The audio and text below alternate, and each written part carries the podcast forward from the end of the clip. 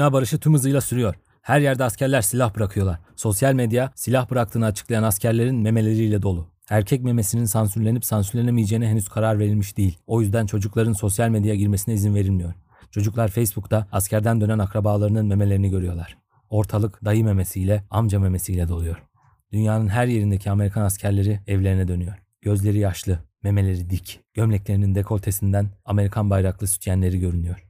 Elime bir sihirli değnek verseler bu kadar kısa zamanda bu kadar şeyi düzeltemezdim. Ama oluyor. Dünya gerçekten de toparlanıyor.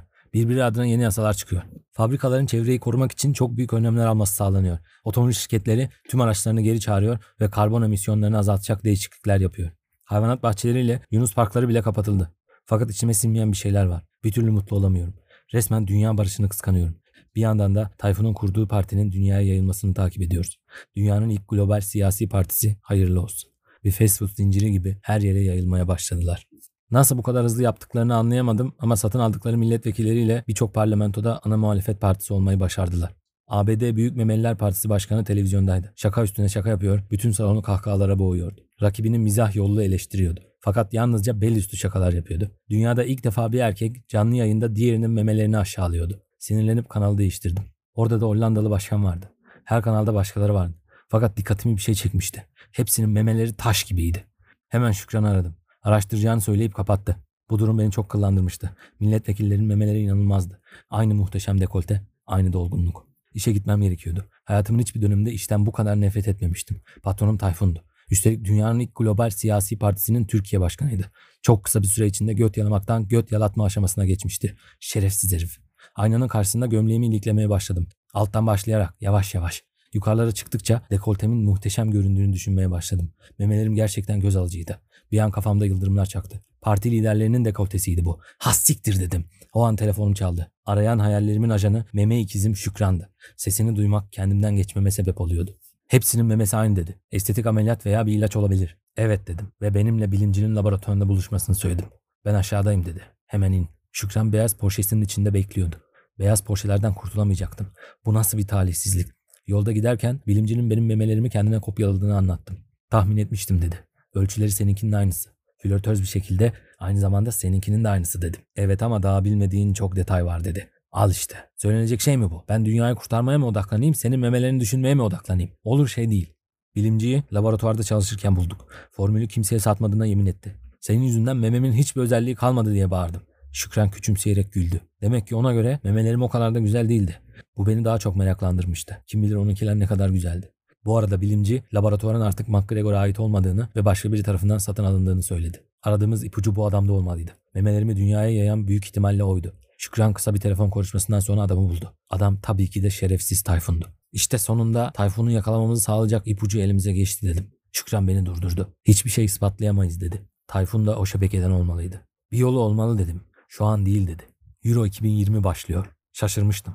Futbol sevdiğini bilmiyordum. Bir an onu kısacık dekolteli bir bluz ve yüzünde tuttuğu takımın renklerinde boyalarla tribünde hayal ettim. Kameralar devamlı onu gösteriyordu. Fakat bu sefer bütün tribün öyleydi. Herkes dekolte giymişti. İnanılmaz bir görüntüydü. Hemen kendime geldim. Demek futbol seviyorsun ha diye sordum. Geri zekalı, turnuvada görevliyiz. Yeni bir saldırı olabilir dedi. Haklıydı. Turnuvaya odaklanmamız gerekliydi. Turnuva bu yıl büyük memeli futbolcuların da rahat edebilmeleri için Norveç'te düzenleniyordu.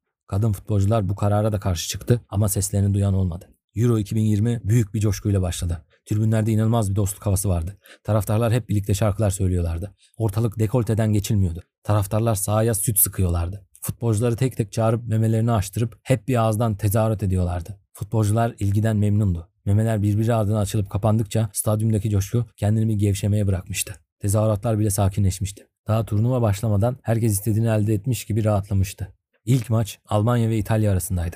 Küçük memeli İtalyan futbolcular koca memeli Almanları adeta kevgire çevirdi. Ardı arkası kesilmeyen İtalyan atakları karşısında Almanlar ellerinden geleni yapıyor ama kocaman memeleri yüzünden hiçbir şey yapamıyorlardı. Alman panzerleri memelerinin kurbanı oluyordu. Maç 7-0 bitti. Belki de ilk defa bir grup erkek gururla küçük memelerini sergiliyordu.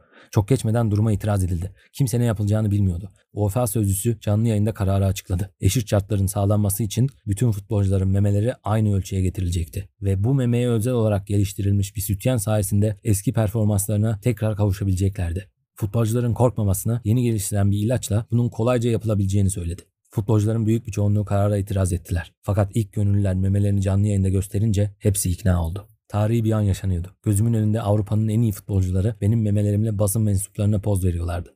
Futbolcuların muhteşem memelerini gören insanlar bu ilaca ulaşabilmek için eczanelere hücum ettiler. Hayatımda ilk defa uluslararası bir turnuvaya katılıyordum. Euro 2020 benim için kabusa dönmüştü. Herkes ilacı nereden bulduğumu soruyordu. Kendimi stadyumda bir odaya kapattım. Artık memelerime bakmak daha iyi istemiyordum. Memelerim her yerdeydi. Bütün kanallarda ya bir futbolcu ya da Büyük Memeliler Partisi'nden bir siyasetçi vardı.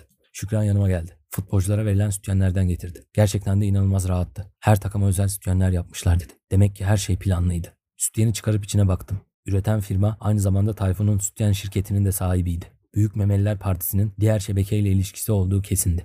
Turnuvaya fırtına gibi başlayan İtalya büyük memelere bir türlü alışamadı ve bütün maçları kaybetti. Ama itiraz edemezlerdi. İlacı kendi rızalarıyla almışlardı. Turnuvadan sonra dar takım elbiselerine sığmayan memeleriyle ülkeyi terk ettiler. Daha doğrusu benim memelerimle.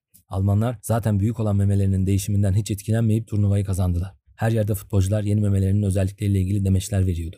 Oyun şirketleri futbol oyunlarına bir güncelleme getirdi ve bütün futbolcuları memeli yaptı. Kısa bir süre içinde dünyadaki tüm futbolcular benim memelerime kavuşmuştu. Yavaş yavaş diğer spor dallarında da aynı şeyler kabul görmeye başladı. Bu durum Büyük Memeliler Partisi'nin dünya çapındaki ilk başarısıydı. Çok yakında isteyen herkesin bu muhteşem meme ilacına sahip olabileceğini duyurdular. Tabi bunun için masum da bir istekleri vardı. Oy. Tüm dünyadan oy istiyorlardı. Böyle bir şey ilk defa gerçekleşiyordu. Tüm dünya erken seçime gidecek ve bir parti tüm dünyada iktidara gelmeye çalışacaktı. Yıllardır hayali kurulan Dünya İttifakı gerçekleşmeye çok yakındı. Bu sınırların kalkması anlamına bile gelebilirdi. Tüm dünya tek bir ülke haline gelebilirdi. Tüm bunları sadece memeler başarmış olamazdı. Memeler iyi hoştu ama bu işin altında bir bit yeniği olduğundan emindim. Başımıza çok büyük bir bela açılacağından korkuyordum. Şükran da benimle aynı fikirdeydi. Hafiften benden hoşlanmaya başladığını da hissediyordum ama taş gibi memelerinin altında çelik gibi bir yüreği vardı. Ser verip sır vermiyordu. Sonunda şerefsiz Tayfun erken seçime gitme önerisinin meclisten geçtiğini açıkladı. Tüm dünya seçime giriyordu. Herkes heyecanlıydı. Önümüzde ilk defa bir gezegen olarak hareket etme fırsatı doğmuştu. Ben oldukça huzursuzdum. İçimde kötü bir his vardı. Kendimi sorumlu hissediyordum. Tüm dünya ile beraber yaklaşan seçimleri beklemeye başladım. Nefesler tutulmuş, meme uçları dikleşmişti.